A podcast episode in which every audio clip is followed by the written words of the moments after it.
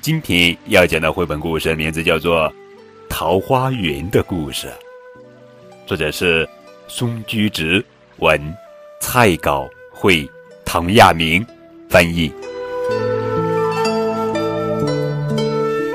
在很久很久以前的东晋，由于连年战火纷飞，老百姓度日艰难，遇到荒年，庄稼收不上来，连饭都吃不上。在一个名叫武陵的地方，住着贫苦的渔翁一家。渔翁每天到河里打鱼，勉强维持着一家人的生活。有一天，渔翁天不亮就撑着小船沿河逆行而上，他打算划到以前没有去过的河上游，多打一点鱼回来。渔翁不停地向前滑行，不知不觉忘记了路途的远近。忽然间，他发现自己滑到了以前从未来过的深山里，这到底是什么地方呢？河两岸盛开着美丽的桃花，除了桃树以外，没有一棵其他的树。渔翁生平第一次见到如此漂亮和密集的桃花，桃花沿着河岸一直延伸到远方。桃树下面是绿草，一片片粉红色的花瓣飘舞而下。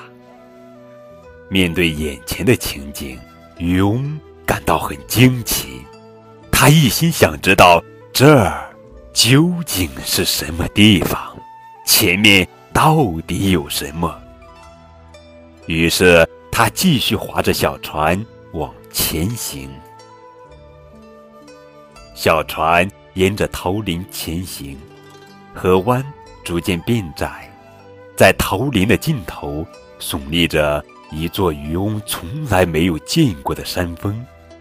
渔翁注意到山的背阴处有一个山涧，从山涧里隐隐约约地透出一点亮光。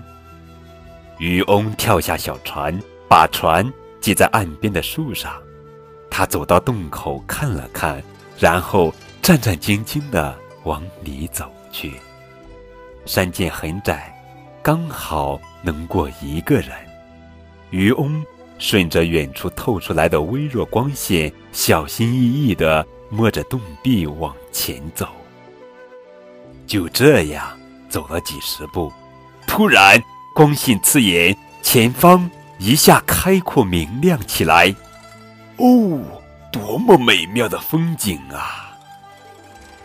只见一片片田地被耕作的井井有条，还有清澈秀丽的池塘，繁茂的桑树，翠绿的竹林，那些点缀在山间的房屋，栋栋整齐漂亮。平平展展的田间小路，纵横贯通，把整个村庄。连接在一起，家家户户的鸡鸣狗叫彼此相闻。渔翁仔细一看，这里面人们往来耕作和男女穿着，都同外面的人很相似。不论是头发花白的老人，还是垂着辫子的小孩，都神色平和，脸上透出一种发自内心的喜悦。这儿到底是什么地方呢？渔翁怀疑自己是不是在做梦。人们看到陌生的渔翁，不禁十分惊讶。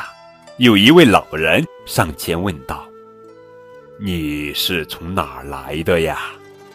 渔翁从头到尾的讲了自己从山洞钻过来的经过。老人听完后，把渔翁带到了自己的家里。老人全家杀鸡摆酒，热情招待渔翁。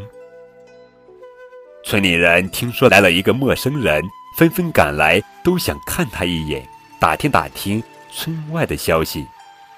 其中有一个人代表大伙向渔翁说道：“从前我们的祖先为了躲避秦朝的战乱，拖家带口逃到了这个与世隔绝的地方，再没有出去。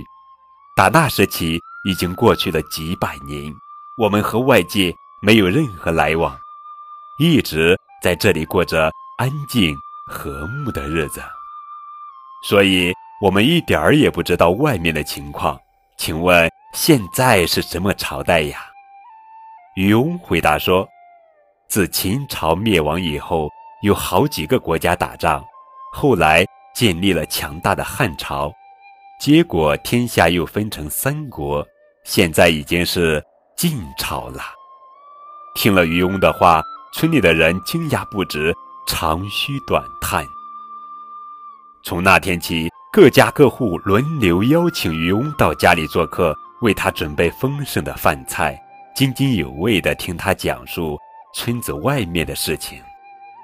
又过了好几天，渔翁开始担心自己的家人了，他决定回去，便向村里人告辞。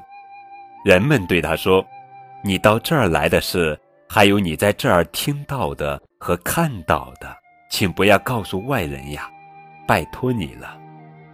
渔翁又沿着原路钻过那个山洞，回到他借着小船的岸边。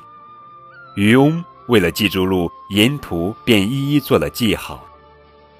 渔翁回到家里，一家人都高兴极了。不久，武陵到处有人传说，说渔翁数天不回，好像是去了一个神秘的地方。当地的郡太守听到这一消息。便派手下人把渔翁带到府上来，让他讲述了详情。听完，郡太守马上命令差役跟着渔翁去寻找那个神秘的地方。渔翁没有办法，只好带路。但是他沿途做的那些记号怎么也找不着了，他也想不起上次走过的那条路了。就这样，渔翁曾经看到的那个富饶平和的桃花源。在人们口中，成为了一个美妙的故事，代代相传。